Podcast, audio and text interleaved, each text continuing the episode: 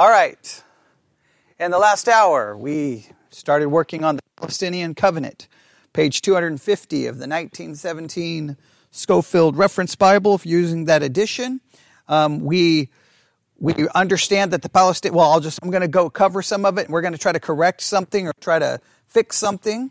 Uh, Stacy sent me a message about why maybe there was a problem in Deuteronomy 30, verse 3. So we'll look at it and see maybe why there uh, we can try to fix it or at least try to understand because it would be very important. All right. So let's just do a quick reminder. The Palestinian covenant gives what? It gives conditions under which Israel entered the land of promise, right? The reason I'm trying to show you that weird thing because remember, on one hand, there's an unconditional aspect of the Abrahamic covenant, right? But yet there's conditions when they enter into the land, which seems to then say, wait a minute, then was it an unconditional promise? So I want you to understand that possible conflict, and we think we know how to work around that, right? It is important to see that the nation has never yet taken the land under the unconditional Abrahamic covenant, nor has it ever possessed the whole land. What are the scriptures given to prove that they never had the whole land? Genesis 15, 8. Numbers 34, 1 through 12. Israel has never had the land. Can ever, ever, no, there should be no debate on that. Israel has never possessed the land. Do they possess it today? Not even close, all right? Now, the Palestinian covenant is broken down into how many parts?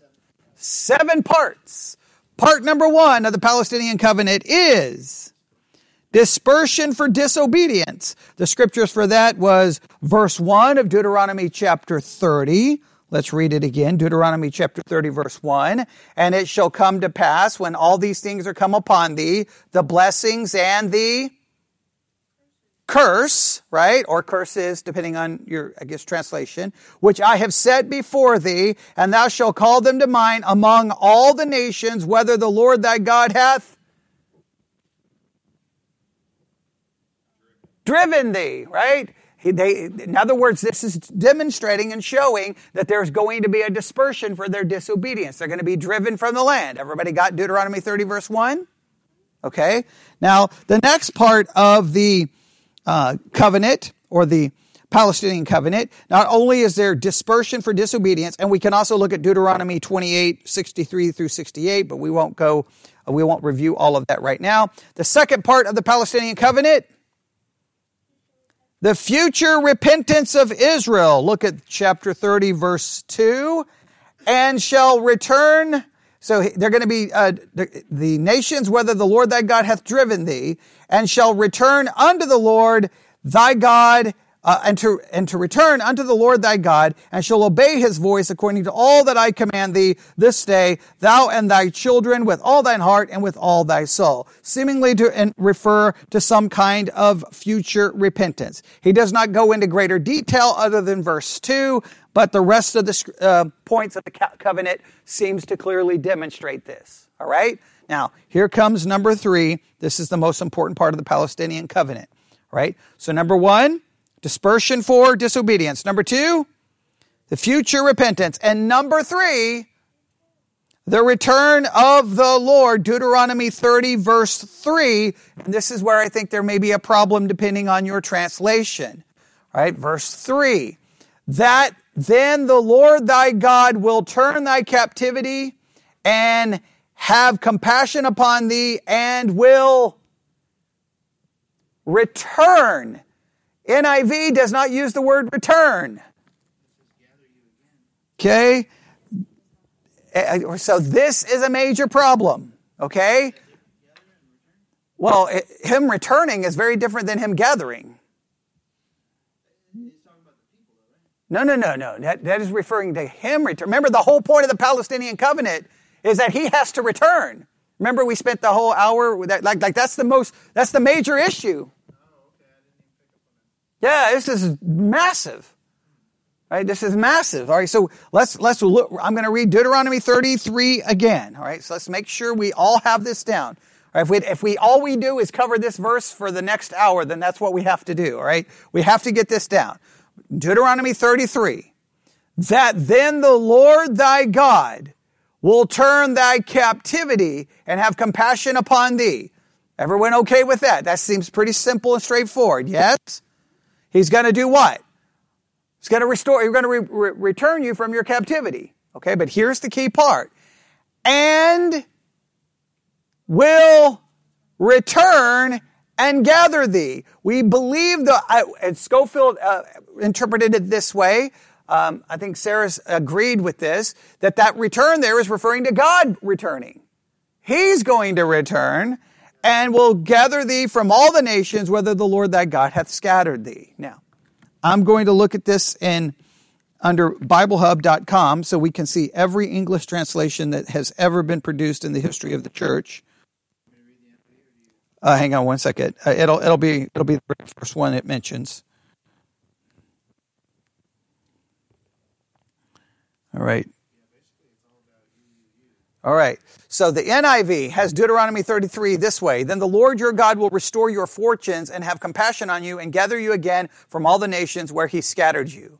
The New Living Translation. Uh, then the Lord your God will restore your fortunes. He will have mercy on you and gather you back from all the nations where he scattered you. The ESV, that the Lord your God will restore your fortunes, have mercy on you, and he will gather you again from all the, pe- uh, the peoples where the Lord your God has scattered you the Berean standard. Then he will restore you from captivity and have compassion on you and gather you from all the nations which the Lord your God hath scattered you.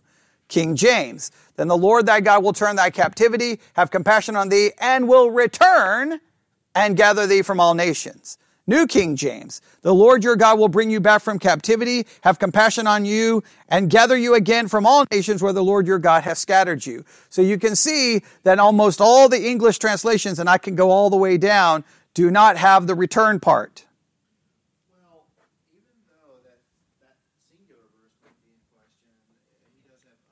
Well, oh, he does have other verses. I'm just saying it's Right. Well, I'm just saying the minute you can the minute you can throw this out, then people can start building a, a different eschatology. So, um, so it, it's a big it's a big deal because I mean that's the very first verse he uses. Now he also used the rest. Remember the rest of the scriptures he offered. He he used Amos chapter nine verses nine through fourteen, Acts fifteen. Acts fifteen is not near as clear. Amos is much more clear. I think Amos is, is the go-to. He, he referenced Acts 15 because Acts 15 quotes what? Amos. So there you have it. I wish it was simple. I wish verse 3 would just be like, oh, I mean, this is one of the major problems in theology. No one can, if, if we can't agree on how a verse should be translated, can we agree on how the verse can be interpreted? No, we can't. If we, if we can't agree on how it's translated, we can't agree on how it's interpreted, right? There's no way. Well, I believe, well, well, yeah, I mean, I believe Revelation 19, but remember, most a lot of people would say Revelation 19 is not a literal. That's all figurative. It's all symbolic. So it's not a literal, and it's not even chronological. So then, and then some will say Revelation 19 happened in 70 A.D., which again, that doesn't make any sense to me. Right? I don't even understand how you make that even work. Right? But you get the idea. So I, Scofield he he believes three has a very specific part that that the Lord will return to, to make this happen. I, this is what we can say. We can be dogmatic about the following. Number one, was Israel dispersed from the land? Is that still underway? Okay, that part we got. Right. Number two, right? It talks about future repentance. Have they have they repented in any meaningful way? No. All right. So we know those two things are still in effect.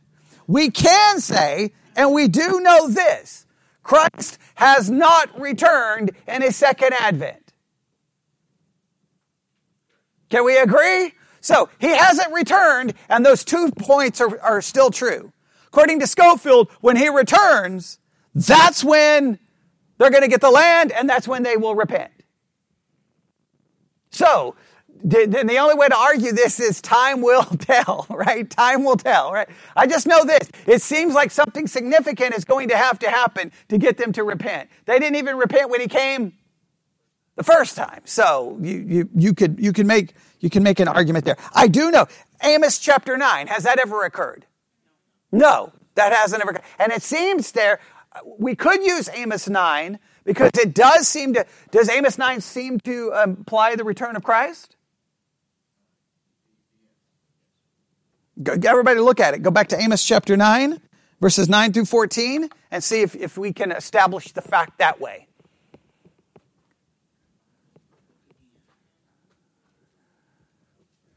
Amos chapter 9. Y'all look at it for yourselves. I'm not going to read it this time to you. Amos chapter 9.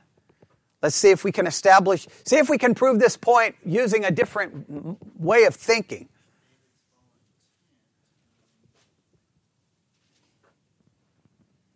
Amos chapter 9, 9 through 14, if you don't remember the reference. 9 through 14. See if you can find it. Anything that would you think you say, yeah, this would this would have to prove it.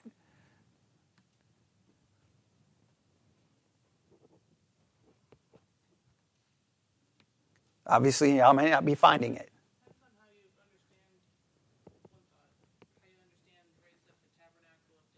Okay.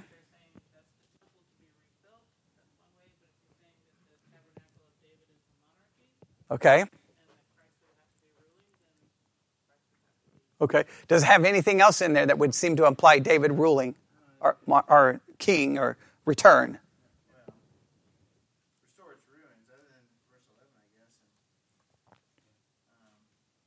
So we're saying that may not be of assistance. Okay, all right. So, all right. So then we. Okay. Well, Revelation 19 is well. We think. Well, see, most believe Revelation 19 isn't clear. So yeah. So all right. So then this is the way we should approach this. Okay. Because remember, we're not bound by a system, right? We're not bound by a system. So this is what I would say based off what he's saying.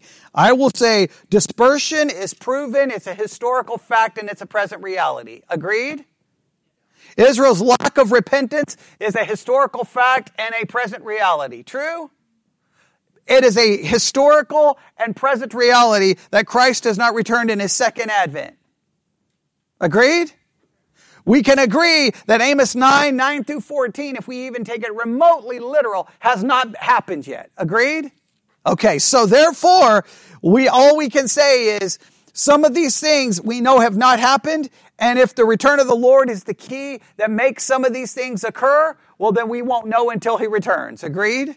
Okay, that's how I would say it. All right, now, next, what was number four of the Palestinian covenant? Restoration of the land. All right, restoration of the land. All right, or restoration to the land, I should say, not of the land, to the land. Restoration to the land. Has Israel been restored to the land? No. So once again, we, we know that that's a present reality. Now let's look at all the scriptures that tries to back this up. You ready? There's a, a number of them. Go to uh, Isaiah chapter 11. Isaiah chapter 11. Isaiah 11. All right, thinking caps on. All right, here we go. Isaiah 11.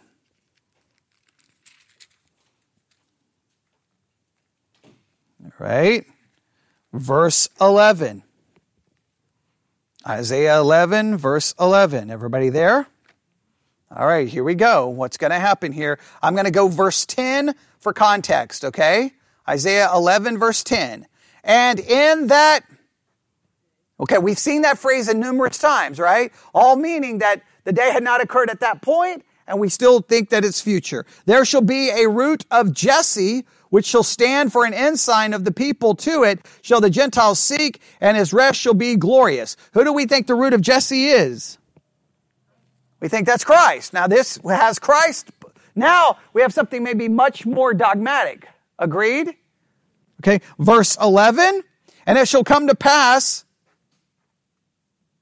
and that day that the Lord shall set his hand again the second time to recover the remnant of his people, which shall be left from Assyria, from Egypt, uh, Pathros, from Cush, uh, Elam, uh, Shinar, uh, Hamath, and from the islands of the sea.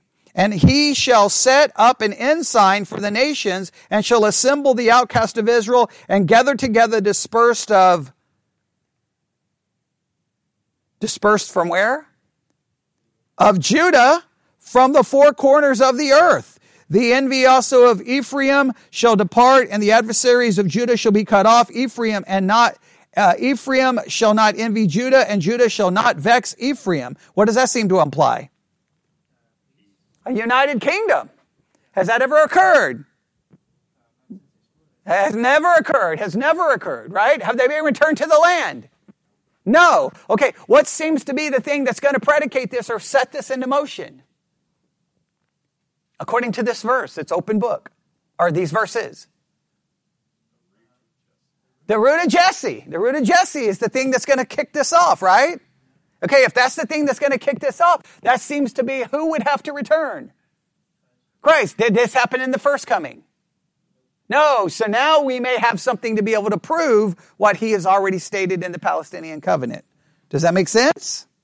All right. Verse 14, but they shall fly upon the shoulders of the Philistines toward the west. They shall spoil them of the east together. They shall lay their hand upon Edom and Moab, and all the children of Ammon shall obey them.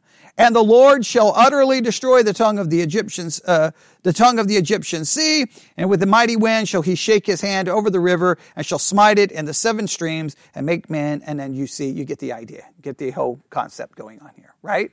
Can we, that seems to imply that this, I think we can say this has never occurred.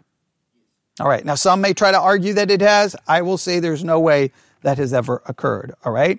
Now, go to Jeremiah 23, which we've covered. Jeremiah 23.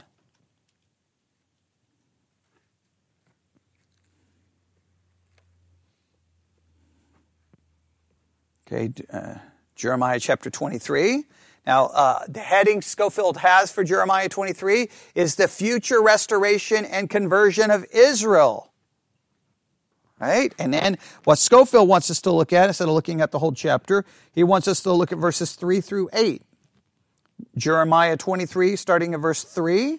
And what do we read? I will gather the remnant of my flock out of all the countries, whether I have driven them, and will bring them again to their folds, and they shall be fruitful and increase. Does that not sound like Amos?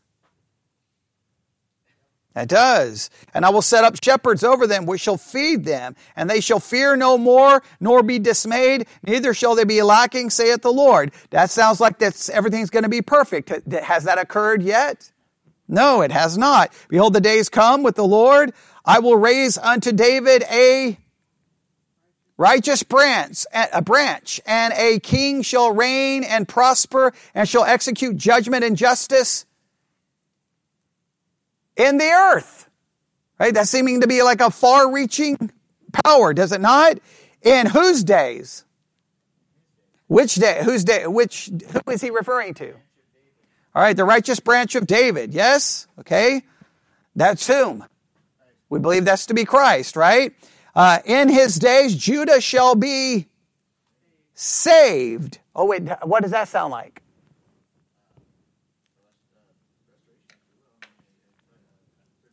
It sounds like a certain verse in the book of Romans. So who can find it? We've talked about this now countless times. Who can find it? Cannot stress it. In, in the book of Romans,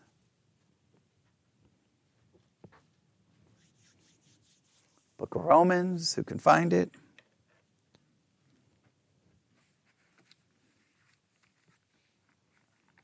Trying to get all these concepts to come together for you. See who can find it. There's a something about Israel being saved in Romans. Yeah, where where could that be? I wonder.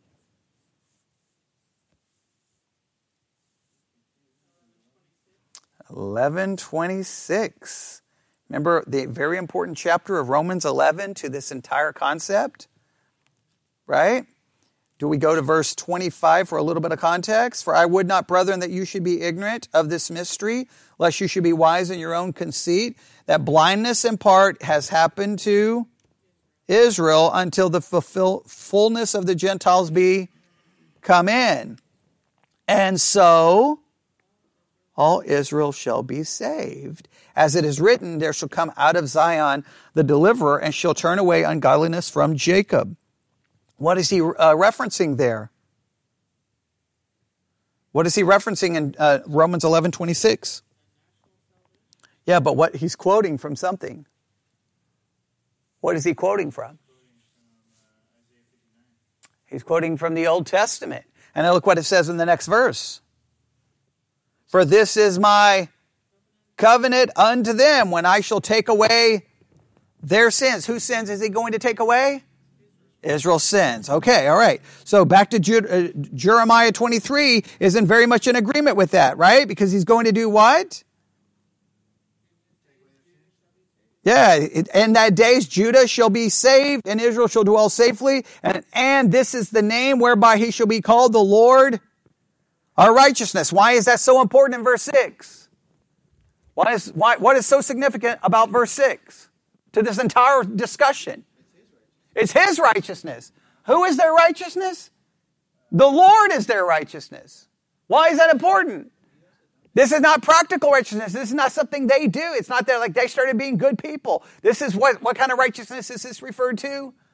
Imputed righteousness. The only righteousness that matters because our practical righteousness will never be righteous enough, right? So this demonstrates that they will be. So let's go through the Palestinian covenant again. Number one, dispersion for disobedience. Number two, future repentance of Israel. Number three, the return of the Lord, which that one we, we, we said we don't know for sure, right? But we, we have some ways of looking at it. Number four kind of proves number three in a lot of ways, right? Because it has restoration of the land in Isaiah 11. What seems to come before the restoration of the land? No, Christ, remember? Have, he's going to raise an ensign of, of Jesse or a root of Jesse. He's going to remember all those things that he re- referenced there. Okay, Isaiah 11, Jeremiah 23, 3 through 8. Once again, what's going to happen?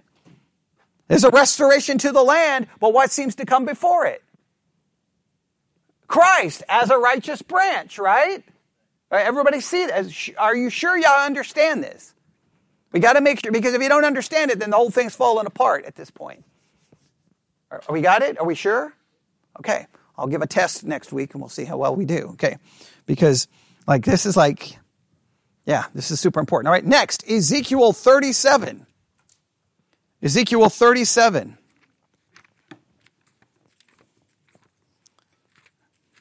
Ezekiel 37.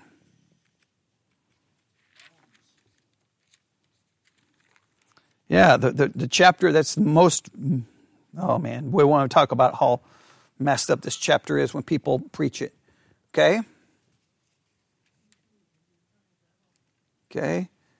Well, because they turn it into an evangelistic message about salvation, and this is not about that. This is about what? What is Ezekiel 37 about?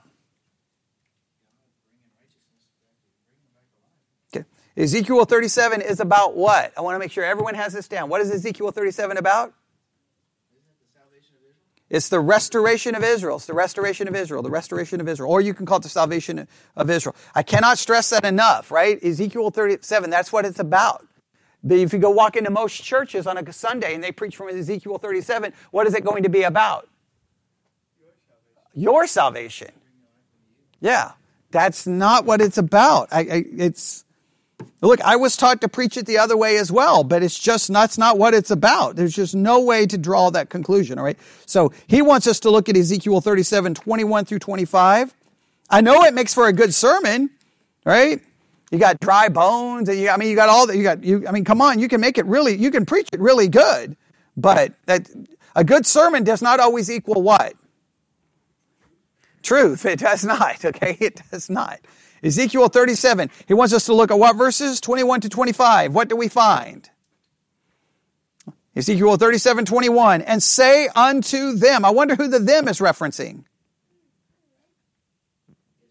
Okay, possibly it could be, right? Unto them, thus saith the Lord God, behold, I will take the children of Israel. Well, Israel's being mentioned. Everyone see that? I, I, could go through this chapter and try to demonstrate this over and over and over, but from among the heathen, whether they be gone, it will gather them on every side and bring them unto their own land. How many different times do we have to read that in how many different books and how many different promises? The promise is repeated countless times that he's going to do what? He's going to gather them. Do we see that in Deuteronomy 30? Whether the word return there is not, is there or not, right? He's going to restore them to the land. This is the promise over and over and over and over. They're going to be restored to the land. They're going to be restored to, to the land. All right. Uh, what's the next? Say what verse did we just stop in? Uh, uh, end of 21. Okay. Yes. Okay. Um, and uh, then saith the Lord God, Behold, I will take the children of Israel from among the heathen, whether they be gone, and will bring them on every side and bring them into their own land. There's that phrase again, own land, own land. Now please note, we're in Ezekiel here. This is, this is now new covenant territory where we're going to. Verse 22, and I will make them one nation in the land upon the mountains of Israel, and one king shall be king to them all, and they shall be no more two nations, neither shall they be divided into two kingdoms any more at all. Has that ever occurred? No. Who could that king be? Yeah, you don't have a lot of options, do you, right? You could go, you could, go, some argue in the actual resurrection of David, right? But I don't, I'm not, I'm not going with that. I'm not, I don't go with that. I think it has to be Christ. I think it has to be Christ. All right? Uh, verse 23, neither shall they defile themselves any more with idols, nor with their detestable things, nor with any of their transgressions, but I will save them out of their dwelling places wherein they have sinned, and will cleanse them, so they shall be my people, and I will be their God. What does he just seem to describe right there? How, how, how well off are they going to be? Spiritually. Sounds like they're going to be perfect. Has any of that even come close to occurring? Has it even come close to occurring in the church? Unless you, the only way you can say it comes close in the church is you've got to allegorize this to death, right? And then you can only refer to the positional reality of Christians, not the practical reality of Christians. Agreed? Do what? Oh, yeah, right. Well, yeah, they, may try to claim that, but right. But okay, here we go. So, which is yeah, not not a not a good thing that happened in church history. Okay, but that's a whole different problem. All right. Okay, so, uh, well, there's more. I mean, uh, look at verse 24. This is why some believe in a resurrection of David. Look at verse 24. And David, my servant, shall be king over them, and they shall have one shepherd. They shall also walk in my judgments and observe my statutes and do them. Okay, I believe that that's a reference to Christ as the Davidic king. All right, that's the only way, that's the only thing that makes any sense to me. All right, so what are the parts of the Palestinian covenant again? Number one, Dispersion for disobedience. Number two, future repentance of Israel. Number three, return of the Lord. We may not be able to prove the return of the Lord with Deuteronomy 30 what? Three, but we do believe we can demonstrate it through all these other passages, right? So Christ will return. Number four, restoration to the land. There is no question that is promised about how many times? A bunch. Uh, probably at least 10. At least 10. It's repeated over and over and over again. Right? And to me, whenever one, anyone wants to start talking about dispensationalism, this is the part we have to focus the most on because this is really what distinguishes it from any other the other systems. Is a proof, a belief that this was literal promises to literal Israel that has to be which fulfilled which way? Literally, right? That's that's where we, you end up here. Okay, next. Number five. We'll try, to, we'll try to go through these as fast as we can. Number five. What do you think it is? Look at verse 6 of Deuteronomy 30. Look at Deuteronomy 30, verse 6. Okay, well, I wanted you to try to find it from Deuteronomy 36, but okay. All right. But look at Deuteronomy 30, verse 6, and tell me what happens here. And the Lord thy God will circumcise thine heart and thy, and the heart of thy seed to love the Lord thy God with all thine heart, with all thy soul, and with all thy mind, eh, that thou mayest live. I'm sorry, Deuteronomy 36 has never occurred where? In the history of Israel or in any human being, including those who are saved. No one loves the Lord thy God with all their heart, mind, body, and soul. And anyone who claims that has got bigger problems than they need some mental health because they they're delusional. That's just, it's not happened, okay? You, you don't do that, neither do I do, none of us do that. All right? So immediately, you know, Deuteronomy 36 is promising something for Israel that has never occurred. It seems to be promising what kind of conversion? a national conversion because it seems to be speaking of all of them, not just them, and, and it's their children as well. Yeah, God, obviously, God has to do that, all right? Now, that corresponds with which passage? Romans 11, very good, 26 through 27. We don't need to read that again. And then he gives another cross reference. What cross reference does he want us to look this time? Hosea 2, 14 through 16. Hosea 2, 14 through 16. Let's look at Hosea 2, 14 through 16.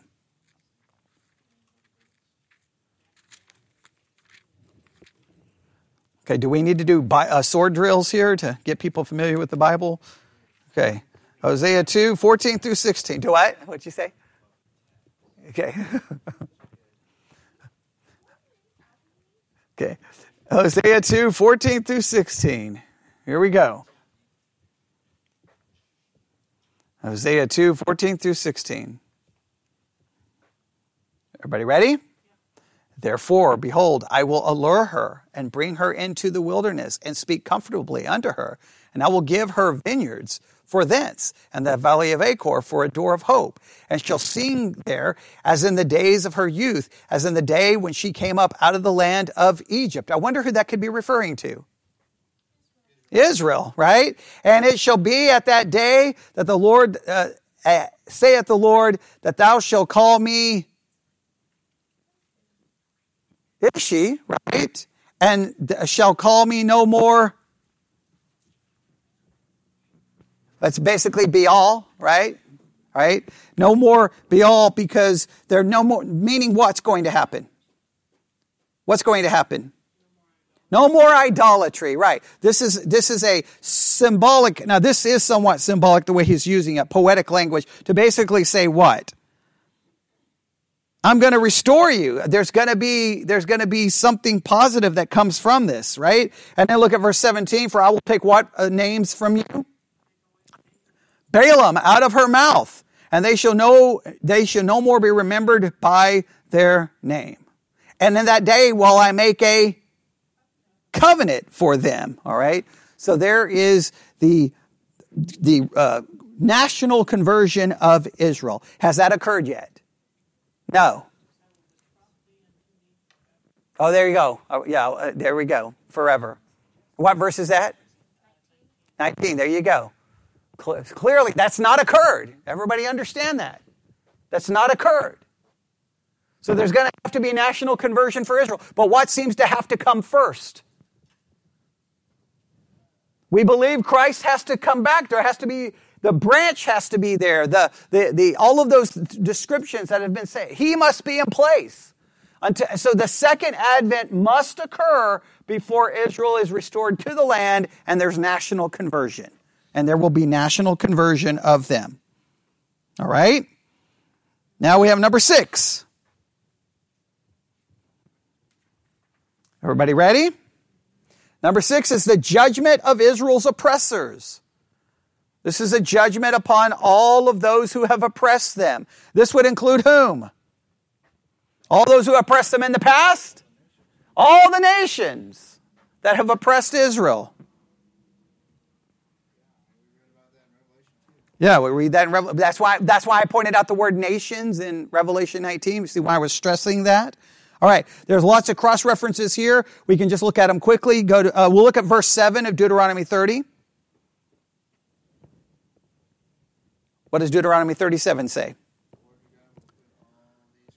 Upon thine enemies and on them that hate thee and will, which persecuted thee. He's going to go after the ones who mistreated Israel. All right. Now we have this, this one, just make sure that we know we don't have a lot of major, well, actually I take that back. How could some, uh, how would one system of theology handle number six? They would say the persecution of the enemies would be persecuting the enemies of the church, not of Israel. They would, once again, they would put the church there. That's not what that's referencing. It's the nations of Israel. It's going after those who have persecuted the nation of Israel. So let's look at these quickly. Isaiah 14, 1 through 2. Isaiah 14, 1 through 2.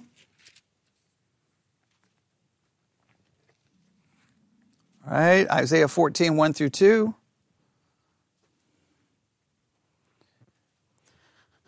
We won't look at all the cross references. We will look at one because I think it's important. That Isaiah 14, verse 1 For the Lord will have mercy on Jacob and will yet choose Israel and set them in their own. See, how many times has this got to be repeated? Like, this is. This is when, when you can get very, fr- this is when I can get very frustrated with theological debates.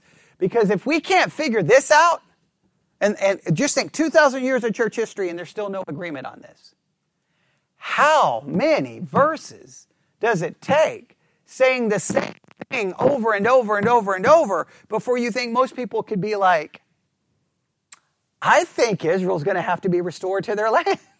like, like if it, do you realize if you take all the verses that talk about Israel being restored to the land, I think you could listen. There's probably more verses to support that than the doctrine of the Trinity, the deity of Christ, baptism, church membership, or how to do Lord's Supper.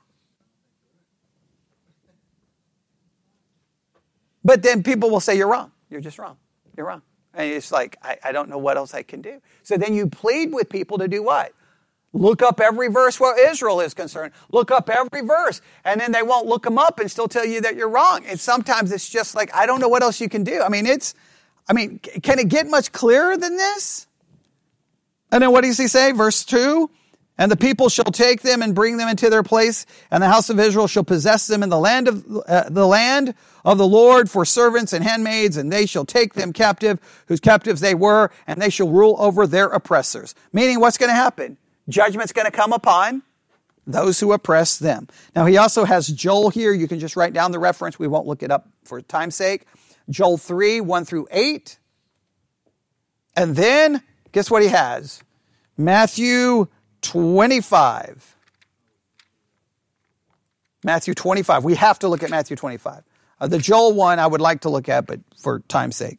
Matthew 25, we have to look at this one.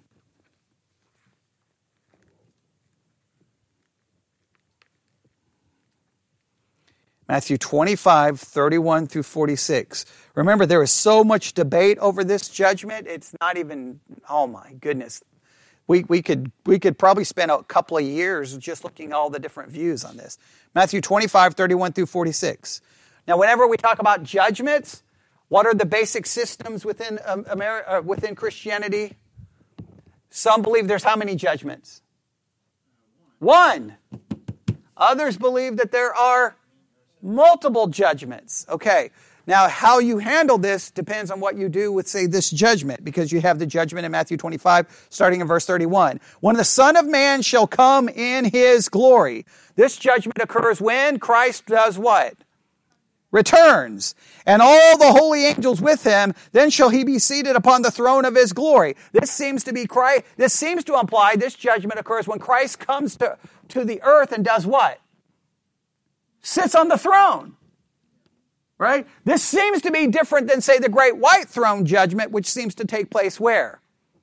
In heaven. Right? So there seems to be a difference. Now, people would argue that no, there isn't, but look what happens in verse 32. And before him shall be gathered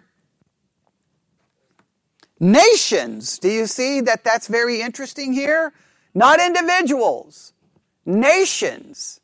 Now, obviously, nations are made up of people, but they're described as nations. What happens? He shall separate them one from another as a shepherd divideth his sheep uh, from the goats. And he shall set the sheep on the right hand, but the goats on the left. And he sh- and shall the king say unto them on his right hand, Come ye, blessed of my father, inherit the kingdom prepared for you from the foundation of the world. Who could this be that's about to inherit the kingdom? A lot of people could debate this. Some people would say it's whom? Eh, some people could say it's Israel. Right? Verse 35. But what's the basis? For I was hungered and you gave me meat. I was thirsty and you gave me drink. I was a stranger and you took me in. Naked and you clothed me. I was sick and you visited me. I was in prison and you came unto me. Only problem is that doesn't sound like Israel. So who could this be? All right. Well, this may be those who had, who had shown righteousness? I don't know. We, we have a lot of ways of trying to look at this. Then look at verse 37. Then shall the righteous say unto him, Lord, when saw we thee hungered and fed thee or thirsty and gave thee drink? So look, when did we do this? He says, when, when saw we thee a stranger and took thee in? And look what he says. And the king answered, Verily I say unto you, and so much as you've done it unto the one of the least of these my brethren, you have done it unto me. So this seems to be, this is not referencing Israel in this sense, that the people who are about to be given the kingdom, these tend to be those who has treated Christ's brethren well. Who are his brethren? Israel. So some say this is a judgment of the nations, and it's based on how they have treated Israel. And what happens to those who have treated them in an unfair way or not in a kind way? Yes, he, he, punishes them, go away into everlasting punishment, but the righteous into et- life eternal. That this is a judgment upon the nations, specifically the Gentile nations, on how they have treated Israel. Not everyone agrees with that. He quotes it here to show what's going to happen. He uses this as a proof which point? The judgment of Israel's oppressors. That Matthew 25 is a judgment upon how people had treated Israel. Now that's a significant if that's true, then how a nation treats Israel will determine their basically being included in the millennial kingdom or being excluded. That's how some could interpret this. Others will say it's not that. Now, Catholics like it because it shows a judgment based off works, okay? Others like it because they say your works prove whether you are saved, which then means you're being judged according. The whole thing becomes problematic. If it's a judgment upon the nations, then okay, then may, maybe I don't know. It, it, it, becomes a it's a complicated. There's no simple way to get around it, but he quoted it here. All right. Now that brings us to the last and final point. Oh no, um, uh, national prosperity. And he looks at verse 9. Look at Deuteronomy 30, verse 9. What do we read in Deuteronomy 30, verse 9? And the Lord thy God will make thee plenteous in every work of thine hand, and the fruit of thy body, and the fruit of thy cattle, and the fruit of the land for good. For the Lord again will rejoice over thee for good, as he rejoiced over thy fathers. And guess what other verse he quotes? Amos chapter 9, 11 through 14, which we've already read. There is the Palestinian covenant. You now know probably more about the Palestinian covenant than you did when you got here this morning. Agreed or disagree? I hope so. Okay, all right. That's the goal here, right? Because oh, okay, land is constantly referenced, right? So let's go through the points. Let's see if you can do this with your eyes closed. Right, right. You can look at whatever you need. You ready? Number one, dispersion for disobedience. Look at that. Number two repentance in the dispersion, right? Right? Dep- depend, uh, the repentance will happen in the dispersion. Number three, the return.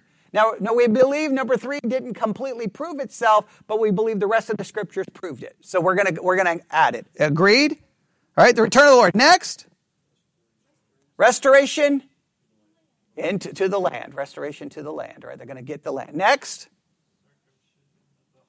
Okay, or national conversion, national conversion, national conversion. The national conversion of whom?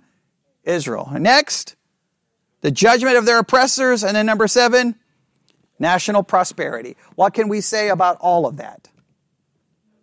It has not happened in any way, shape, or form.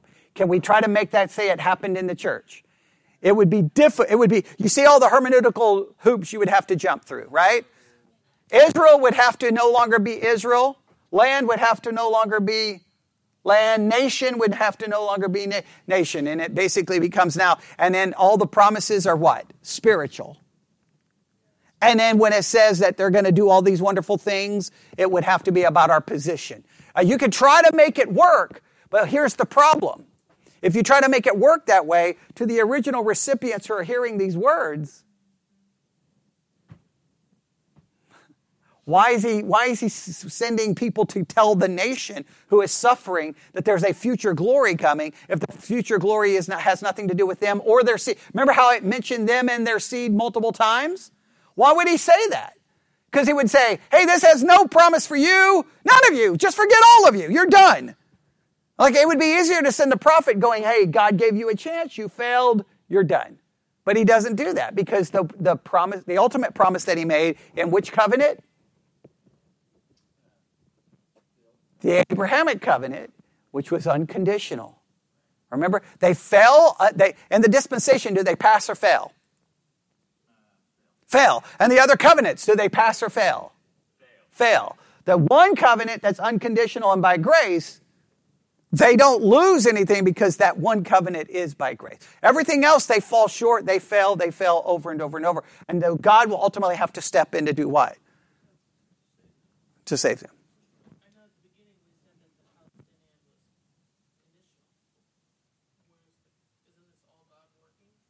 Ultimately, it is, but it, it laid out the conditions of, for them when they went into the land.